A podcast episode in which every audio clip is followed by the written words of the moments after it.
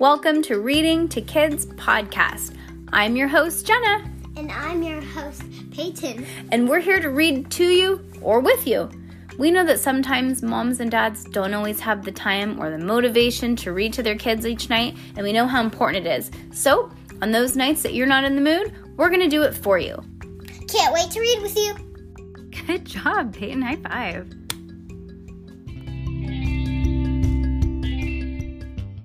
Happy Thursday. Happy Thursday. She says, Mm-mm. she's acting like she's still sleeping. She's been awake for over an hour. Right, Peyton? She actually woke up to her alarm. But we first, before we start, we want to say thank you to Caroline. And hopefully it's Caroline, not Carolyn. But thank you for leaving a comment. And you said it was great. And we appreciate you. Right, Peyton? Jenna and Peyton here reading a series of unfortunate events. Book the 13th, The End. Oh my gosh. We have 7, 8, 9, 10, 11, 12, 13. Peyton, we only have seven chapters to go.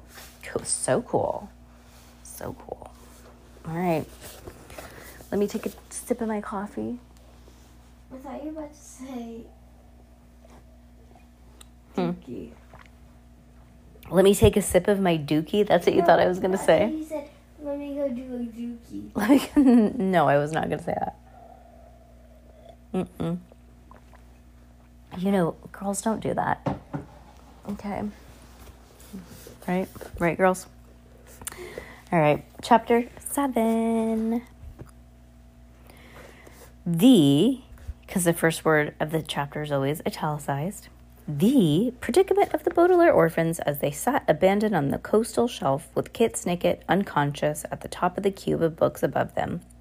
Count Olaf locked in a cage alongside them, and the incredibly deadly viper curled up at their feet, is an excellent opportunity to use the phrase under a cloud. Three children were certainly under a cloud that afternoon, and not just because the mass condensed water vapor of a, of a mass condensed water vapor, which Klaus was able to identify as being being of the cumulus variety, was hanging over them in the sky like another castaway from the previous night's storm. The expression under a cloud refers to people who are out of a favor. This in a particular community, the way that most classrooms have at least one child who is quite unpopular, or most secret organization. Who is that? That was your mouth? Oh my gosh. What was that? Okay. The expression um, who was uh, classrooms at least one child who is quite unpopular or most secret organization that have at least one rhetorical analyst who is under suspicion. The islands What? I'm yawning. The island's only community had certainly placed Violet and Klaus and Sunny under a cloud, and even in the blazing afternoon sun, the children felt the chill of the colony's suspicion and disapproval. I can't believe it, Violet said. I can't believe that we've been abandoned. I can't. Ended. Uh, what is in your mouth? Take it out. Come on, you freaky deaky Dutch. What's wrong with it? What is in your mouth? Nothing. Oh my gosh. I can't believe it, said Violet. I can't believe that we've been abandoned. Well, we thought we could cast away everything that kept happening to us before we arrived here, Klaus said, but this place is no safer than any anywhere else that we've been. What do we do? Sunny asked. Violet looked around the coastal shelf. I suppose we could catch fish and harvest seaweed to eat, she said. Our meals won't be much different than from those on the island. If fire, Sunny thought thoughtfully, then salt car- carp. Well, we can't live here, Klaus pointed out. Decision day is approaching and the coastal shelf will be underwater. We either have to live on the island or figure out a way to get back from where we came from. We'll never survive the journey at sea on a boat, Violet said, wishing that she had her ribbon back so she could tie up her hair. Wait, why did they give all their stuff back if they were going to get kicked out anyways? Mom, I don't know. All right, well, whatever. Okay. Kit did. Sunny pointed out. The library must have served as sort of a raft, Klaus said, running his hand along the books. But she couldn't have come too far on a boat of paper. I hope she met with the Quagmires, Violet said. I hope she'll wake up and tell us what happened. Do you think that she's seriously hurt? Violet asked. There's no way to tell without complete medical medical examination, Klaus said, but except for her ankle, she looks all right. She's probably just exhausted from the storm. Worried, Sunny said sadly, wishing that there was a dry, warm blanket on the coastal shelf that the Baudelaires might have used to cover their unconscious friend. We can't just worry about Kit, Klaus said. We need to worry about ourselves. We have to we have to think of a plan, Violet said, wearily at all three of the Baudelaires' side. Even that incredibly deadly viper seemed to sigh and laid his head sympathetically on Sunny's foot. The Baudelaires stood on the coastal shelf and thought of all of the previous predicaments that in all of their plans they had thought to make themselves safe, only to end up in the midst of another unfortunate event. The cloud that they were under seemed to get bigger and darker, and the children might have sat there for quite some time had not the silence been broken by the voice of a man who was locked in a birdcage. Yep. I have a plan, Count Olaf said. Let me out and I'll tell you what it is. Although Olaf was no longer using his high pitched voice, he still sounded muffled within the cage, and when the Baudelaires turned to look at him, it was as if he were in one of his disguises. The yellow and orange dress had he had been wearing covered up most of him, and the children could not see the curves of his false pregnancy or the tattoo of an eye he had on his ankle. Only a few toes and fingers extended from between from between the birdcage's bars, and if the siblings peered closely, they could see the curve of his mouth, mouth and the blinking eye staring out from his ca- captivity. We're not letting you out, Violet said. We have enough trouble without you wandering around loose. Suit yourself, Olaf said, and his dress rustled as he attempted to shrug. But you'll drown as surely as I as I will when the coastal shelf floods. You can't build a boat because the island the islanders have scavenged everything from the storm, and you can't live on the island because the colonists have abandoned you. Even even though we're shipwrecked, we're still in the same boat. We don't need your help, Olaf, Klaus said, and if it weren't for you, we wouldn't even be here in the first place. Don't be so sure of that, Count Olaf said, his mouth curled into a smile. Everything eventually washes up on these shores to be judged by that idiot in the robe. You think that you're the first Baudelaire to find yourself here? What do you mean? Sunny demanded. Let me out, Olaf said with a muffled chuckle, and I'll tell you. The Baudelaires looked at one another. Doubtful, doubtfully. You're trying to trick us, Violet said. Of course I'm trying to trick you, Olaf cried. That's the way of the world, Baudelaires. Everybody runs everybody around with their secrets and schemes, trying to outwit everyone else. Ishmael outwitted me by putting me in this cage, but I know how to outwit him, and I know how to outwit all of his island friends. If you let me out, I can be king of Olaf land, and you three can be my new henchfolk. We don't want to be your henchfolk, Klaus said. We just want to be safe. Nowhere in the world is safe, Count Olaf said. Yeah, not with you around, Violet agreed. I'm no worse than anyone else, Count Olaf said. Ishmael's just as treacherous as I am. Fustained, Sunny said. It's true, Olaf insisted, although he probably did not understand what Sunny had said. Look at me. I'm stuffed in this cage for no good reason. Does that sound familiar? You're stup- you stupid baby. Uh, my sister's not a baby, Violet said firmly, and Ishmael's not treacherous. He may be misguided, but he's only trying to make the island a safe place. Is that so? Olaf said in the birdcage as he chuckled. Why don't you reach into your why don't you reach into that pool and see what Ishmael dropped in the puddle? The Baudelaires looked at one another. They had almost forgotten about the object that had rolled out of the facilitator's sleeve. The three children stared down on the water, but it was the incredibly deadly viper who wriggled into the murky depths of the puddle and came back with a small object in his mouth, which he deposited onto Sunny's waiting hand. Tack, Sunny said, thanking oh, tack, Sunny said, thanking the snake by scratching it on the head. What is that? Violet said, leaning to look in at what the viper had retrieved. It's an apple core, Klaus said, and his sister saw that it was so. Sunny was holding the core of an apple which had been thoroughly nibbled that scarcely anything remained. You see, Olaf said. While the other islanders have to do all the work, Ishmael sneaks off to the arboretum on his perfectly healthy feet and eats all the apples for himself. Your beloved facilitator is not, not only has clay on his feet, He has his feet of clay. The bird cage shook with laughter, and the Baudelaire orphans looked at the at, looked first at the apple core and then at one another. Feet of clay is an expression which refers to a person who appears to be honest and true, but who turns out to be hidden uh, turns out to have a hidden weakness or treacherous secret. If someone turns out to have feet of clay, your opinion of them may topple, just as a statue will topple if its base turns out to be badly constructed. The Baudelaires had thought that Ishmael was wrong and to abandon them on the coastal shelf. Of course, but they believed that he had done it to keep the other islanders out of harm's way, just as Miss Caliban had not wanted Friday to upset herself by learning to read, although they did not agree with much of the facilitator's philosophy. They at least respected the fact that, was, that he was trying to do the same thing that the Baudelaires had been trying to do since the terrible day on the beach when they had first come, become orphans, or, or to build a safe place to call home. But now looking at the apple core, they realized that Count Olaf said what Olaf said was true.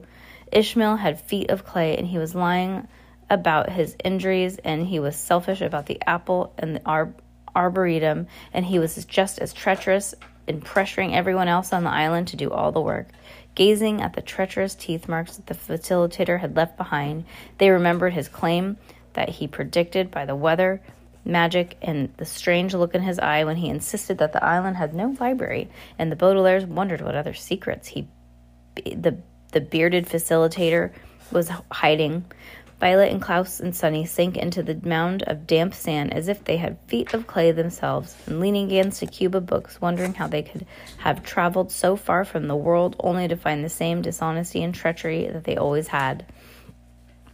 What's your plan? Violet asked Count Olaf after a long silence. Let me out of this cage, Olaf said, and I'll tell you. Tell us first, Klaus said, and perhaps we'll let you out. Let me out, fir- let me out first, Olaf said. Tell us first.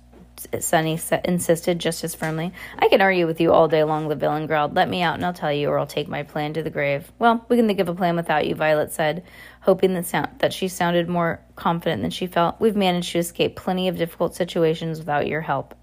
Well, I have the only weapon that the three. I have the only weapon that can threaten Ishmael and his supporters, Olaf said. The harpoon gun, Klaus said. Ometrius, o- Omeros took that away.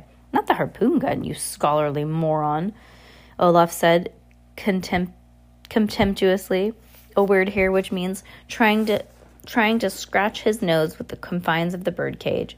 I'm taking the I'm talking about the medusoid mycelium. Fungus, cried Sunny. Her siblings gasped, and even the incredibly deadly viper looked astonished at his reptilian way as the villain told them what they may have already guessed. I'm not really pregnant, he confessed. Duh with a caged grin. The diving helmet contained the spores of the my- medusoid mycelium is hidden under the dress I'm wearing. If you let me out, I can threaten the entire colony with those deadly mushrooms. All those robed fools will be my slaves. What if they refuse? Then I'll smash the helmet open, Olaf crowed, and this whole island will be destroyed. But we'll be destroyed too, Klaus said. The spores will infect us at the same time it infects everybody else. Yoshima Soa Yoshima Soa, Sunny said, which meant never again. The youngest Baudelaire had already been infected by the medusoid mycelium not long ago, and the children did not like to think about what would have happened if they if they hadn't found some wasabi to dilute the poison. We'll escape will escape on the outrigger, you fool, Olaf said. The islanders the island imbeciles have been building it all year, and it's perfect for leaving this place behind and hiding back where the action is. Maybe they'll just leave it. Let, let us leave, Violet said. Friday said that anyone who wishes to leave the colony can climb aboard the outrigger on decision day. That little girl hasn't been here long, sneered Count Olaf. She still believes that Ishmael lets people do whatever they want. Don't be as dumb as, as she is, orphans. Klaus wished desperately that his commonplace book was open on his lap so that he could take more notes. Instead of instead of it on the far side of the island with all of the other forbidden items. How do you know so much about this place, Olaf? he demanded. How does he know, Peyton? He's been there. All right. You've only been here a few days just like us. Just like you, the villain repeated mockingly, and the cage shook his and his cage shook with laughter again. Do you think your pathetic history is the only story in the world? Do you think that this island has just sat here in the sea, waiting for you to wash up on its shores? Do you think that I just sat in a home in the city, waiting for you miserable orphans to stumble into my path? Boswell, Sunny said. She meant something along the lines of, Your life doesn't interest me, and the incredibly deadly viper seemed to hiss in agreement. I could tell you stories, Baudelaire's, the Count Olaf said in a muffled whiz, wheeze. I could tell you secrets about people and places that you would never dream of. I could tell you about arguments and schisms that started before you were born. I could tell you all of the things yourselves that you could never imagine. That you yourselves could never imagine. Just open the door of my cage, orphans, and I'll tell you the things that you could never discover on, on your own. The Baudelaires looked at one another and shuddered. Even in broad daylight, trapped in the cage, Count Olaf was still was still frightening. It was as if something that the villain some, there was something villainous that could be threatened that could threaten them, even if it were locked up tight, so far away from the rest of the world. The three siblings had always been curious children. Violet had been eager to unlock the mysteries of the mechanical world with her with her inventing mind since the first pair of pliers she had been pl- that had been placed in her crib. Klaus had been keen to read everything that he got in his hands since the alphabet was first printed on the wall of his bedroom by a visitor in the Baudelaire home. And Sunny was always exploring the universe through her mouth, first biting and biting anything that interested her, and then later tasting food, carefully in order to improve her cooking skills. Curiosity was one of the Baudelaire's most important customs, and one might think that they would be very curious indeed to hear more about this mysterious villain had mentioned. But there was something very, very sinister about Count Olaf's words. Listening to him talk felt like standing on the edge of a deep well, or walking on a high cliff in the dead of the night, or listening to a strange rustling sound outside your bedroom window, knowing that any moment something dangerous and enormous could happen. It made the Baudelaires think of that terrible question mark on the radar screen of the Queequeg. A secret so gigantic and important that it could not fit into their hearts or minds, or something that had been hidden their entire lives and might destroy their entire lives once it was revealed. It was not the secret that the Baudelaire orphans wanted to hear from Count Olaf or anyone else, although it felt like their secret could not be avoided. The ch- and the children wanted to avoid it anyways, and without uh, without another word to the main cage, and the three siblings stood up and walked around the cube of books until they were at the far end where Olaf was in his birdcage and he could not be seen. Then, in silence, the three siblings sat back down and leaned against a strained draft and stared out at the flat horizon of the sea, trying not to think about what Olaf had said. Occasionally, they took sips of the coconut cordial from the seashell that hung from their waist, hopefully, hoping that the strong strange drink would distract them from the strong, strange thoughts in their heads all afternoon until the sun set on the rippling horizon. Bless you. Of the sea. The Baudelaires sat and sipped and wondered if they dared to learn what lay what lay at the heart of their sad lives, and with every secret, every mystery, and every unfortunate event had been peeled away.